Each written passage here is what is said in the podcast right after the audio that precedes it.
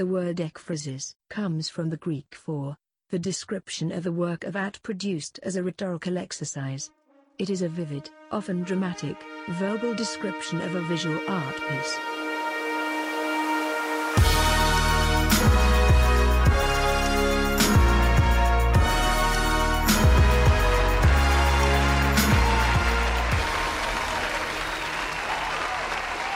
All right, hi everyone. This is Darwin Mesadu. Welcome to season three, episode eight of the Ekphrastic, a podcast where we paint pictures with words. As always, please like, subscribe, and follow us. We're at the Ekphrastic on Twitter and Instagram. And to check out all of the artwork we discuss, please visit darwindarko.com backslash Ekphrastic. Today's subject Shirley Woodson has worked a lifetime to tell stories of the African American experience through her figurative paintings. Beyond that, she is also a tireless arts educator, advocate, whose career spans over 60 years and counting. We'll get to know her a little bit better in a second, but first, let's get into some art news. Okay, so for a quick rundown on some of the uh, some of these headlines here, I'm reading from ArtNet News. Uh, let's see where we start off with. Uh, report urges removal of Chicago's Columbus sculptures. The result of a citywide community advised review of monuments has concluded that more than a dozen monuments and plaques, including all of, of the uh, of Chicago statues of Christopher Columbus, should be removed. Other items under examination in the report include sculptures that reinforce indigenous stereotypes and a plaque that commemorates the city's first white child. The art newspaper reports that. Uh, check them out for the full story. Uh, what else we got going on here? Orlando Museum interim director and board chair are out. As the fallout continues over an exhibition of alleged Basquiat fakes at the Orlando Museum of Art, I think we actually read this a couple months back. Uh, interim director uh, Luther Whitlock has announced his departure after less than two months in the role. Meanwhile, the museum's board chair, Cynthia Brum, uh, Brumback, who faced criticism for her part in the show, will be replaced by Mark Elliott, effective immediately. That is in the art forum. You can follow up there. What else we got going on? Art Gallery of New South Wales expansion will spotlight indigenous art. Okay, that's dope. Uh, what took you so long? but uh, so when the Art Gallery of New South Wales opens its 246 million dollar uh, expansion in December, I guess they did the uh, conversion for us there. It will also reveal a full reappraisal of its 36,000 object collection. The presentation will include renewed focus on its 2,000 works of Aboriginal and Torres Strait Islander art, as well as New York uh, new work by contemporary Indigenous artists responding to the space. That is in uh, tan. Uh, what is what is tan?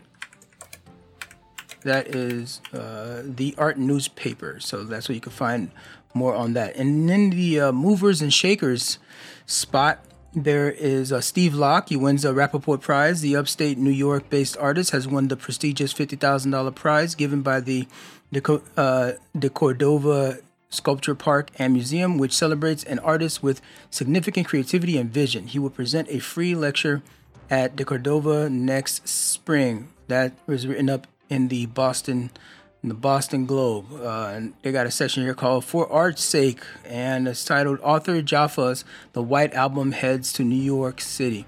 The artist's Golden Lion winning video work, a follow up to his acclaimed 2016 piece "Love Is the Message."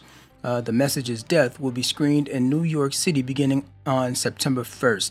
The video combines a pair of eclectic uh, musical tracks with a series of provocative video segments that tackle thorny issues around race and violence. Critic Colony uh, Little wrote for ArtNet News. This is the first time the work will be on view since its run at the Venice uh, Biennale uh, back in 2019.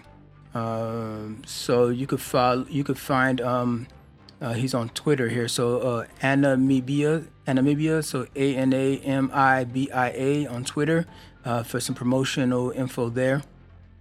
And that's that's pretty much it for the rundown. Um, I'm gonna read one main story here. Uh, it's going to take the bulk up of the time of the rest of the news, but this is I found this kind of fascinating, so I thought I'd share with you with you guys. And it's titled "Business is Very Good for the Art World's Criminals, Forgers, and Frauds" right now. This is a pretty long piece, so I'm gonna skip around a little bit. But they begin. The last Friday in June began like a normal summer day in sunny Orlando, Florida. The weather was hot and sticky. Um, obedient crowds filled into Disney World as if on a spiritual pilgrimage. At the Orlando Museum of Art, a much hyped exhibition was in its final days. Billed as a stash of previously unseen pieces by the late 80s star Jean Michel Basquiat, uh, Basquiat whose uh, neo expressionist paintings sell for tens of millions of dollars, the Heroes and Monsters show of 25 artworks was to be a splashy coup for the museum, a quiet regional ins- institution uh, unaccustomed to the national spotlight. After all, Basquiat's paintings are not only highly coveted, but his subversive start, subversive start as a graffiti artist, his crossover appeal, Madonna dated him. Uh, Jay Z rapped about owning his doodle like work, and his death from a drug overdose at the age of 27 uh, have made him a pop culture icon.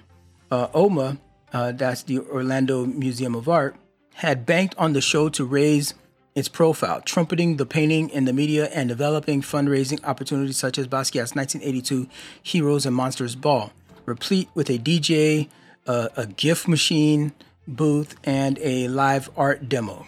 But in the middle of, the, of that June day, a team of FBI agents arrived at OMA with a search warrant. Agents proceeded to pack up the entire contents of the exhibition, carting off the curated canvas contraband like so many sacks of heroin as ejected uh, vis- uh, visitors gaped through the museum's windows, straining to catch a glimpse of the action.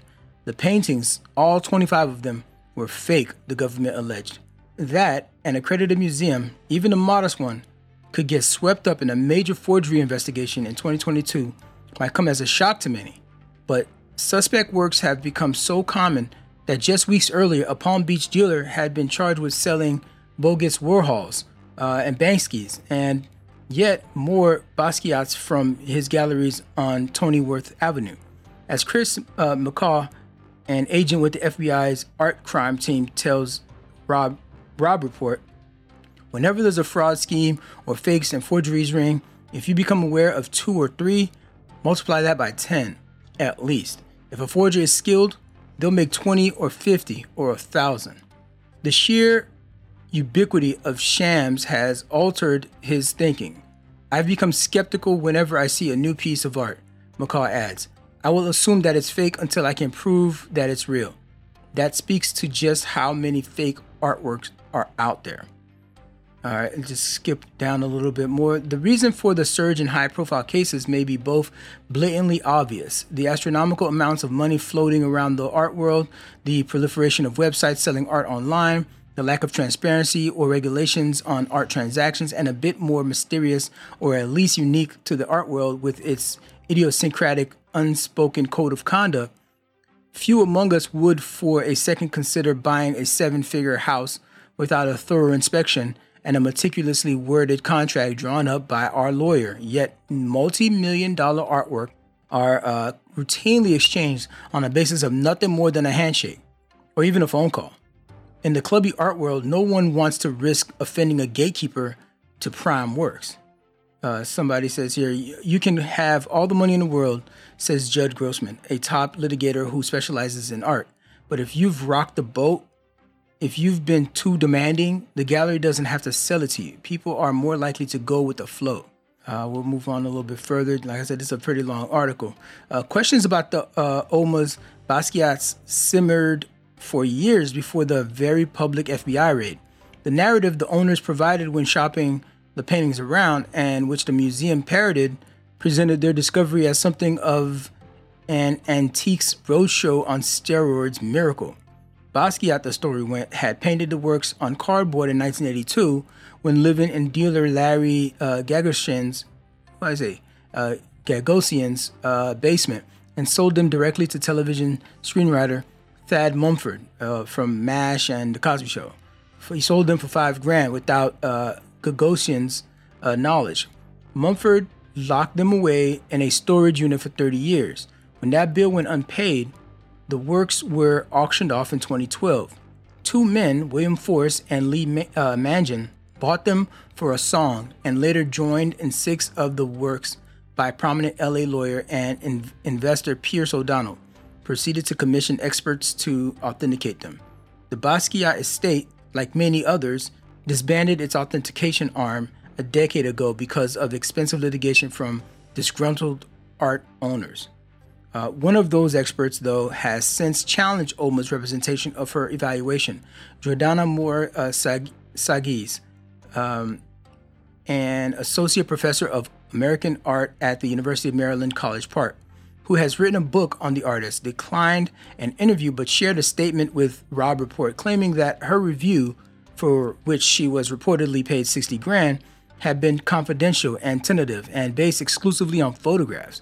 She also maintained that she had rejected nine of the works outright and said 11 could be and seven may be legitimate, though she required an in person examination to be sure. Man, yeah, which was never granted. Yeah, I really tried it. Yeah, I'm gonna just show some pictures, and we're supposed to, and she's supposed to, as an expert, be like, okay, that's cool. I mean, if I'm the person that's buying this thing and I want it to be authenticated, and the um the expert tells me, oh, all they saw was a um was a picture of it. I can't trust that, yo. You you forking out millions of dollars?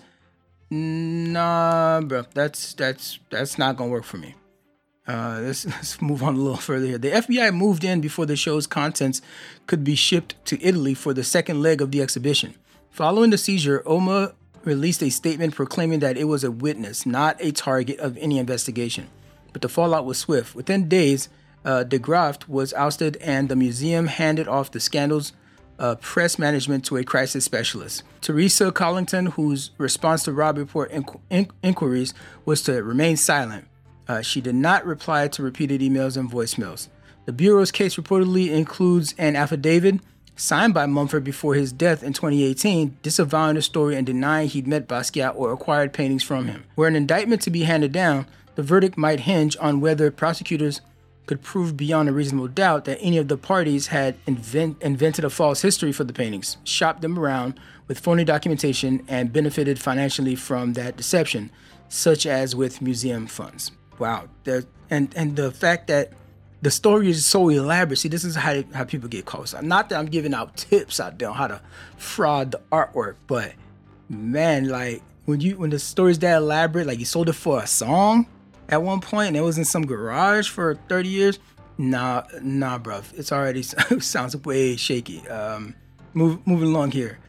Let's see. The reason why it wasn't a crime. Okay, hold on. Before, so uh, this is a good place to start. Well, but only if you went ahead and took that person's money. That is. So it's only crime if you went and took that person's money. So Hernandez points to a bizarre situation that came to light in 2010, in which a Mississippi man by the name of Mark Landis was discovered to have painted scores of works in the disparate styles of several artists, many of them American Impressionists, and donated them to at least 50 museums over some 20 years, perhaps for the simple pleasure of seeing his work pass muster and hang alongside famous artists. Even after eventually being outed, he was so determined to keep up the ruse that he continued to gift paintings by using aliases such as a Jesuit priest. Landis has never faced prosecution. The reason why it wasn't a crime is that he never got any money for it, Hernandez explains. Landis neither asked for nor received a fee, nor wisely did he take a tax deduction. The feds sometimes nab fraudsters not for their root misdeed, but for failing to declare the proceeds. For it to be a crime, you have to have done it for financial gain. This guy just showed up, gave them a painting, they assumed it was by someone famous, or they were told it was by someone famous. Uh, we don't put people in prison for that. This is what we're talking about, man. A lot of this art stuff is just is so subjective, and it's like I, especially impressionist and like surrealist stuff. It's like, like was it done by a legit artist or a third grader?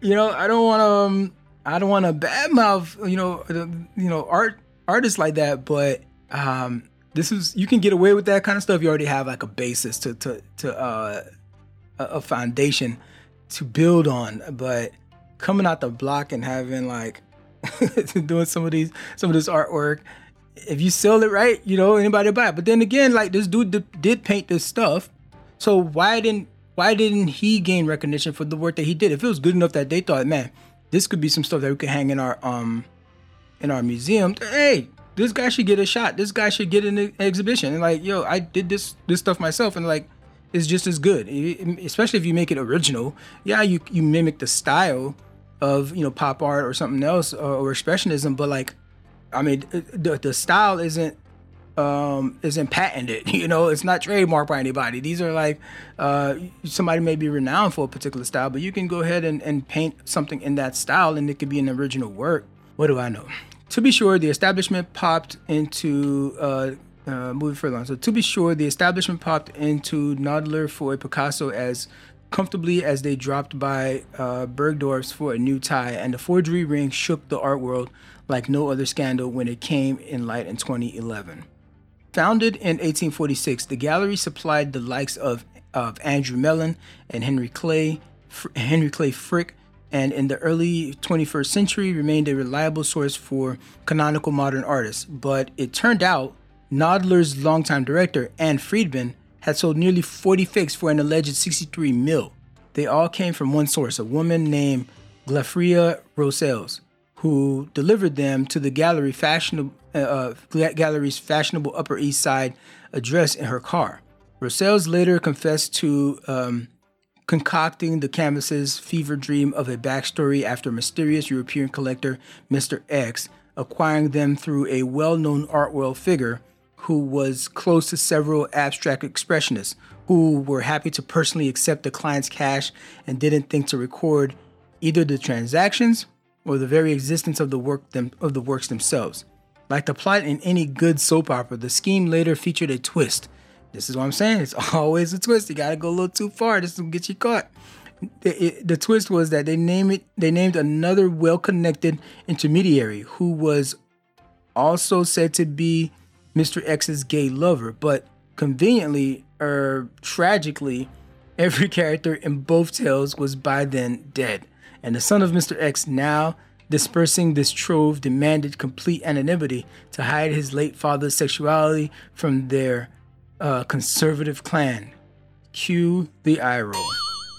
In the art world, there's this um, reversal of logic. The more incredible the story, it, the, the more likely people are to accept it. This is what this is wild. Since Diego uh, Pil, Pil, uh, how you pronounce this dude's name? Pilwarkis. Uh, okay, we'll go with that. A founder of New York Art Forensics, which researches both physical objects and other accompanying documentation for authenticity. In addition to De Sole, the deceit ensnared hedge fund manager Pierre Lagrange, whose lawsuit accusing Knoedler of offloading a fake Pol- uh, Pollock on him. His uh, hired experts found a yellow paint not produced until 1970, 14 years after the artist's death. Unleashed, dang, that's some good, that's some good forensic work right there. You got him. Ladies and gentlemen, we got him. Get that guy uh, pleaded guilty to wire. Uh, so we at? 14 years after the artist's death, unleashed a torrent of litigation and prompted the gallery's closure. In the end, Rosales pleaded guilty to wire fraud, money laundering, and tax evasion. Uh, uh, served just three months in prison and was ordered to pay 81 million in restitution to her victims. Swearing she was duped, Freedman had steadfastly uh, maintained her innocence and was never charged. Of course not white collar crimes, right? If we thought we had a case we could prove beyond a reasonable doubt, we would have we would have brought it, says Hernandez, who describes the Knoedler affair as an extreme crazy case. Man, there's still so much more to read here. But we'll skip towards the end a little bit, wrapping this up a little bit. In recent decades, the art world has grown exponentially and hucksters want their share. Enter Rakish uh, Inigo Philbrick, our young swindler with a name straight out of a hard-boiled detective movie. And one of the Phil, how's his name? Inigo Philbrick. Yeah, I guess I guess you're you're spot on there. And one of the largest frauds to beset the industry, uh, Philbrick, who'd opened galleries in London's Mayfair and Miami, conned investors out of some 86 million, which he reportedly spent on a uh, Sonia lifestyle to rival those of his ritzy clients. Now, Philbrick was was no outsider. His father is a respected former museum director, and his mother is an artist. His mentor was Jay Jopling, the white cube uh, galleryist, uh, forever linked to the young British artist. Philbrick's many schemes range from selling an uh, selling a, a work in, in fractional shares that added up to more than 100%, to using art he didn't fully own as collateral for loans. As authorities closed in, he fled to the South. He fled to the South Pacific, uh, where the feds soon caught up with him in June 2020. After he pleaded guilty in New York, he didn't mince words when the judge asked his motive. For the money, Your Honor, he said, facts, keep, keeping it real. For the money, Your Honor. Um, you should get some time off for just being so straightforward like that. Nah, nah, nah. We don't want no time off for white collar crime. Uh, though the criminal phase of his case appears to be over, the extensive civil litigation remains a tangled mess as sharp elbowed investors maneuver to recover either the artwork or their money, Grossman. The art litigator is involved in four of the disputes. We like to look at it as as as following the bouncing ball, Grossman says, adding that in the art world, possession really is nine tenths of the law. Okay, and uh, we can close this out here where we say here. So high on the list of warning signs and abuse of previously unknown works by an important artist with murky or hard to verify provenance. Uh, beware a state of a gentleman. No catalog raisonné compendium of artist output is foolproof, and many artists don't even have one. But there's a problem with any collection that comes to light where there are dozens of new artworks by an artist that the world has never known about, uh, never known about. So they caution. Uh, take Jackson Pollock for example. If there were a new drip painting somebody were to find, that would be on the front page of every art section of every newspaper. Now imagine if someone found 30 of them, 50 of them. It's just not realistic. And there are a lot of people who will look the other way because they might make tens of millions of dollars if that Pollock was real. Hernandez, the federal prosecutor turned private litigator, advises not limiting your scrutiny to the artwork or its documentation. He reminisces about John DeRere, an East Hampton, New York man who prosecute, he prosecuted in 2014. Re's sales pitch to the scores of customers he defrauded consistent, consisted of a story about acquiring dozens of Pollocks and de Koonings from the basement of a late friend of the artist. He ultimately admitted the tale was fiction, pleaded guilty to wire fraud, and was sentenced to five years in prison. It shows the value of doing diligence on who you're buying from because John Re uh, had a convicting had, had a conviction for counterfeiting uh, previously. So U.S. currency, uh, uh, counterfeiting U.S. currency actually when he was selling his stuff. Hernandez says, appearing to stifle a chuckle. That's what we call in the business a red flag. yeah, I'd say so. This guy is, uh, is a little bit of a charmer here, and uh, uh, he's seen it all. Um, look out for Hernandez if you're out there. He's coming for you if you're in the art fraud game. Don't don't do it. I don't recommend it, uh, particularly for you know viewers. I mean, you had some people going to the Orlando Museum here, and you know they couldn't they couldn't uh, partake in the you know they may probably made a whole day of it. Thought they were going to see some Basquiat's, and the whole thing had got shut down. So. And yeah, you're messing with you're messing with people's money. You're messing with with people's experiences, and uh, that's not cool. So interesting, and uh, hopefully they can crack down a lot of the stuff. Before we move on, the last thing uh, for the news section was is, is our book re- recommendation. Uh, this one is called "The Dirty South: Contemporary Art, Material Culture, and the Sonic Impulse" by Valerie Cassel Oliver. So this exhibition catalog chronicles the pervasive visual and sonic parallels in the work of black artists from the southern United States. It looks to con- uh, contemporary southern hip hop as a portal into the roots and aesthetic legacies that have shaped contemporary art from the 1920s to the present. It features multiple generations of both academically trained and outsider artists working in a variety of genres and disciplines, including Thornton Dial, Allison Janae Hamilton, Arthur Jafa, uh, and, many, and several others, creating a capacious understanding of Southern expression and visual art, uh, material culture, and music this richly illustrated volume documents the exhibition's artwork and includes critical essays, poems, art artist biographies, and an extended bibliography. So check that one out wherever books are sold. And now back to our artist of the day, Shirley Woodson.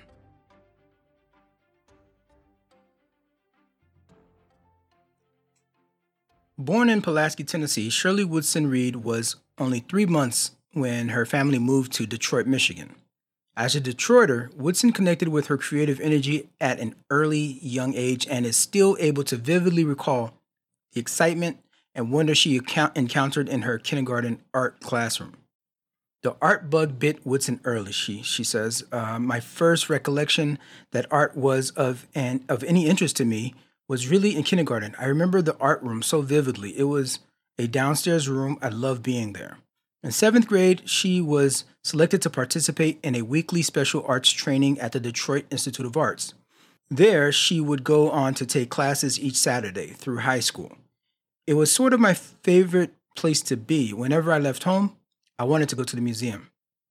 Though neither of her parents was an artist, her father worked for Ford, her mother was a homecom- uh, homemaker, she would tell you that their encouragement, however, strengthened every choice she made.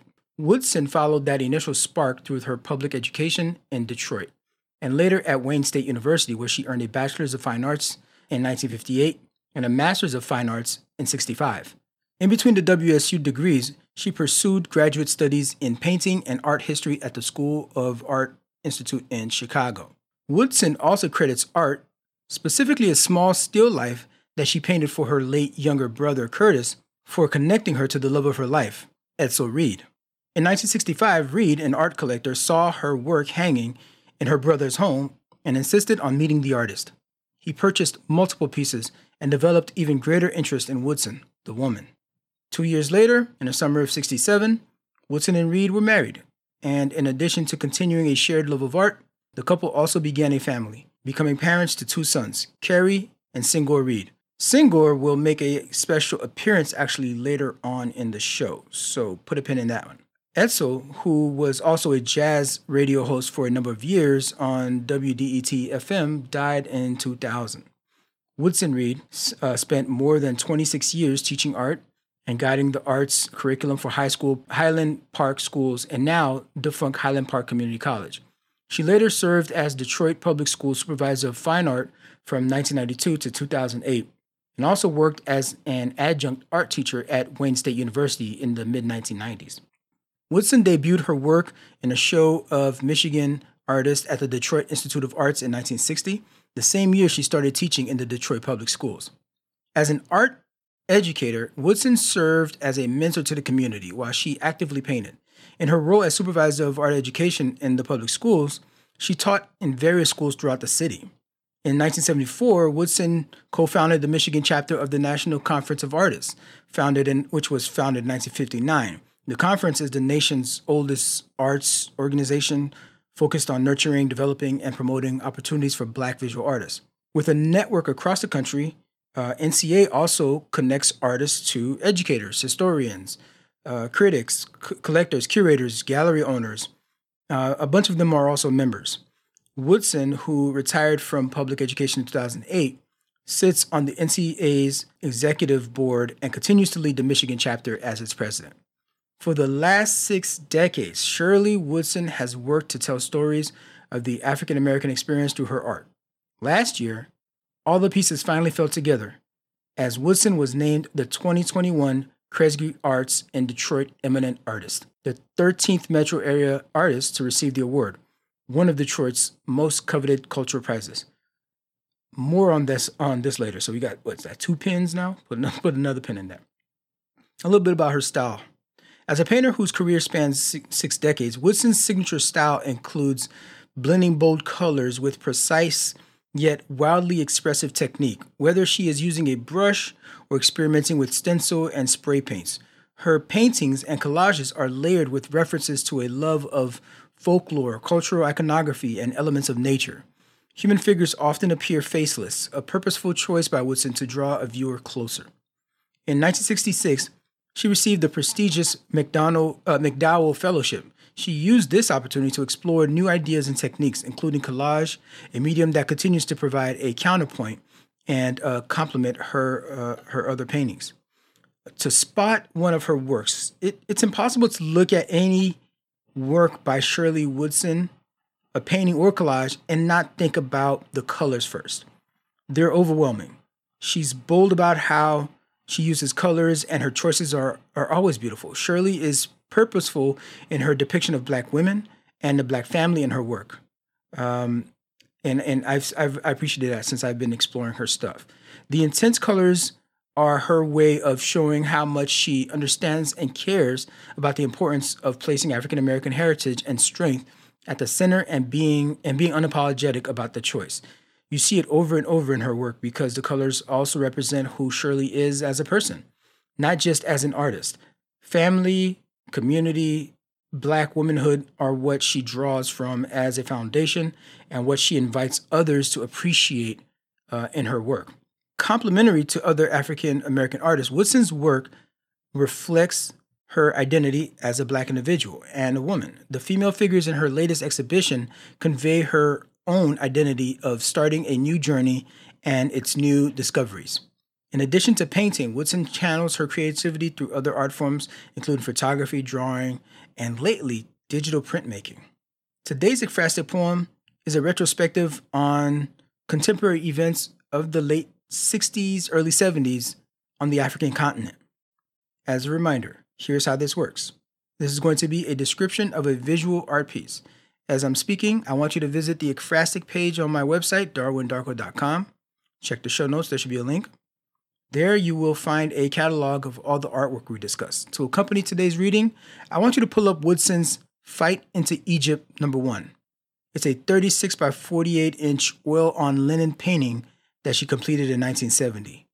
I'll give you a second to search for it in your browser.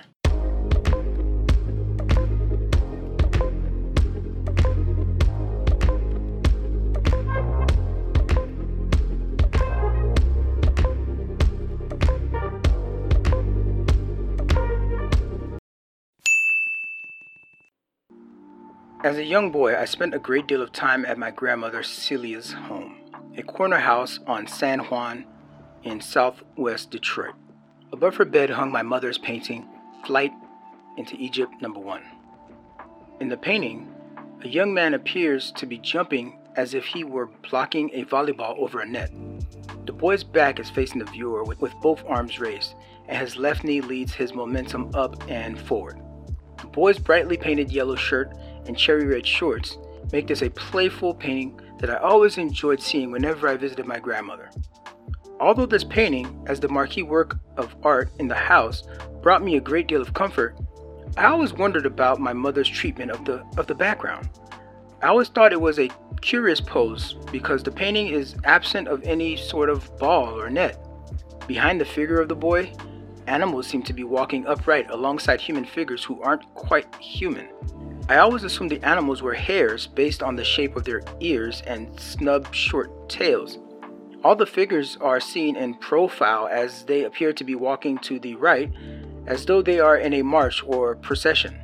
A robust white bird hovers over the figures to the upper left, and a crouching blue rabbit rests in the lower right corner of the composition, with a horizontal blue line resting atop my mother's signature.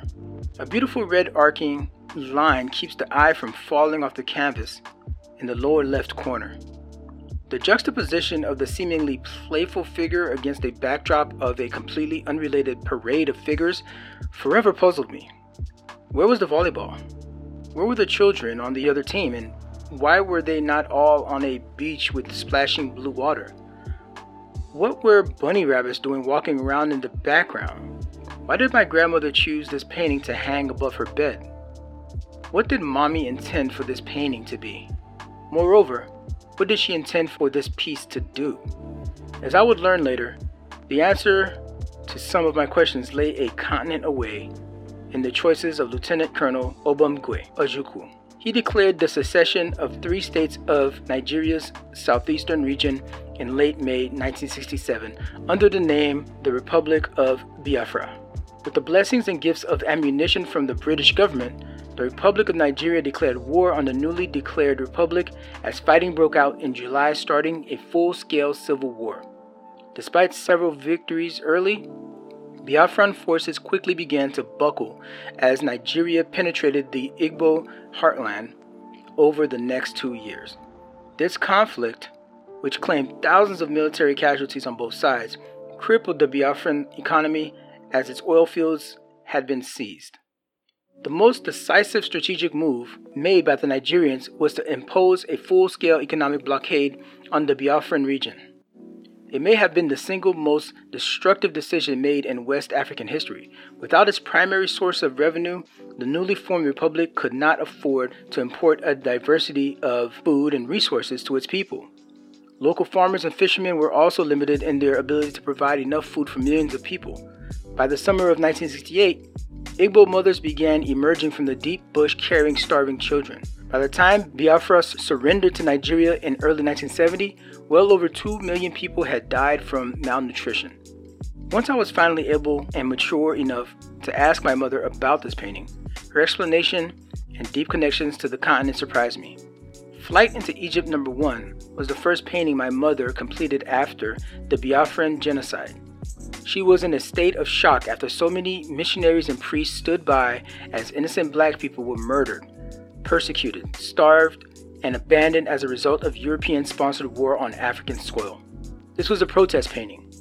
This painting was about humanity or the loss thereof. What I had long thought was just a boy jumping for joy was actually a boy lying on the ground, dead. My mother used many photographs published in the New York Times for this painting, and one of them was a bird's eye view picture of a boy lying in the street after having been murdered.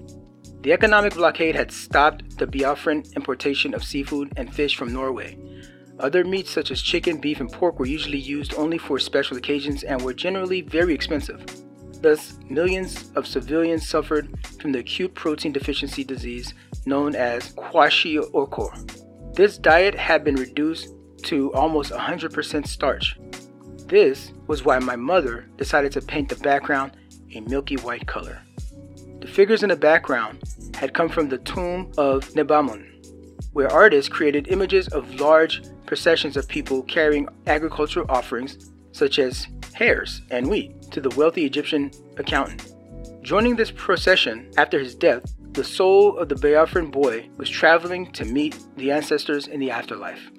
This painting was about my mother reaching out to the motherland of all civilization through her creative practice in an effort to reclaim recodify, and reassimilate the motherland's source energy with purpose and intent.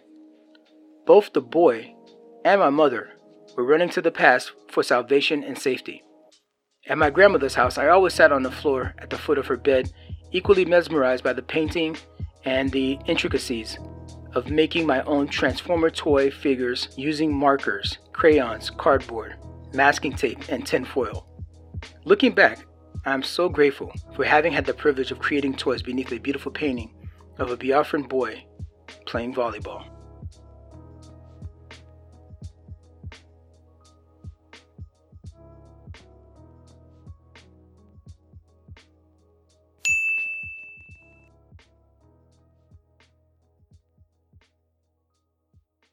I mentioned before that Shirley Woodson was named the 2021 Kresge Artist, uh, Detroit Eminent Artist.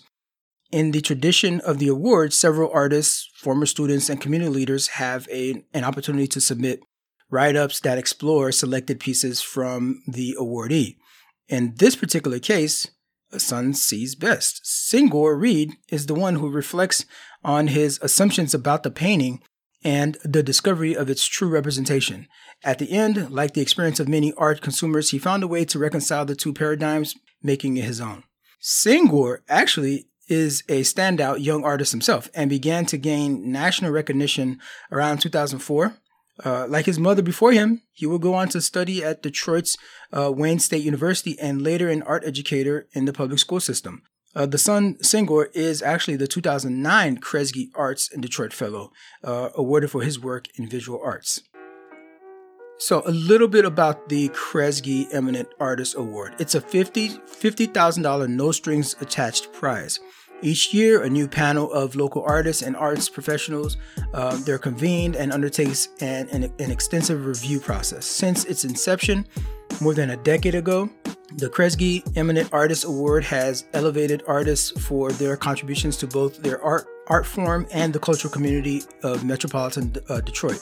Along with the 50K in prize, each year the Kresge Eminent Artist is honored with a short film, uh, which debuted during a virtual celebration, uh, which last year was a virtual celebration, and because of COVID, you know. Uh, and through the creation of a monograph. Uh, the Kresge Foundation publishes the book and distributes it to the public at no cost. So that's what I just read from. Uh, it's a pretty extensive book, has uh, a ton of her her art displayed there and testimonials and, uh, and stuff. Uh, so I recommend checking that out. Uh, Woodson's life and work clearly and thoroughly reflect the award criteria, including a distinguished record of high quality work, professional achievement, and significant impact in the arts, paired with generously sharing one's talent, uh, expertise, and contributions to the growth and vibrancy of Detroit's cultural environment. She is hands down, she probably should have gotten this award a long time ago. Uh, a couple words from the artist.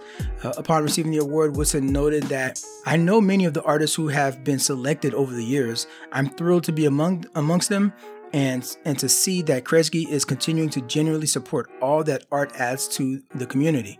We're so fortunate in Detroit to have an arts community that's never stopped. So what is it, what's it looking like out there for Shirley Woodson in the market, Joe? Just days after absorbing the shock of, of, of receiving the 2021 Kresge, uh, uh, Woodson received another surprising phone call an invitation from the Detroit Artist Market uh, to headline a solo show. Uh, this was in 2021. Uh, she goes on to say, You work and work and work, and then suddenly so much happens at once. Woodson has been featured in over 30 solo exhibitions, and her paintings are included in more than 20 permanent collections across the US, including, of course, Detroit Institute of Arts and Charles H. Wright Museum of African American History, also in Detroit, uh, the Schomburg Center for Research in Black Culture, that's in New York, the Museum of National Center for African American Artists in Boston, Hampton University Museum of Art, uh, which is an HBCU, and the Hirshhorn Museum in DC. At the age of 86 currently, Woodson divides her time between sorting through old works, adding touches to a new ongoing acrylic series uh, focused on her vessels in nature, and slowly reflecting upon the life choices that led her to this moment. She says, in a sense, it's like I've been handed a blank canvas. She uh, she added, "I'm I'm looking at everything again, like a dream. I'm excited to see where it leads." In her artist statement after receiving the Kresge, she she says that paintings are my diaries, drawings are my prose, collage is my poetry, assemblages are my dialogues. All the threads of my life have been about art and its ability to connect and create ways of showing the beauty the history, and the necessity of all art, but particularly black art. This journey has been my life, and it continues to move me. I'm still creating and discovering. Wow, well said. Uh, this was fascinating. It's great to get to know Shirley a little bit better, and I'm glad you took that ride with me. For this and other artwork we discuss, please visit the website darwindarko.com backslash. It's where you can find all of this stuff, catalog for your viewing pleasure. If you like the show, please rate, review, leave feedback. Um, tell your friends about it uh, on all your socials. Uh, speaking of which, we're on Twitter, Instagram at the Ekphrastic. On YouTube, just type in Ekphrastic Podcast. We show up somewhere in there, and uh, we'll be glad to uh, to do this again next time. Until then, I've been Darwin Mesadu. Thanks again for listening to the Ekphrastic.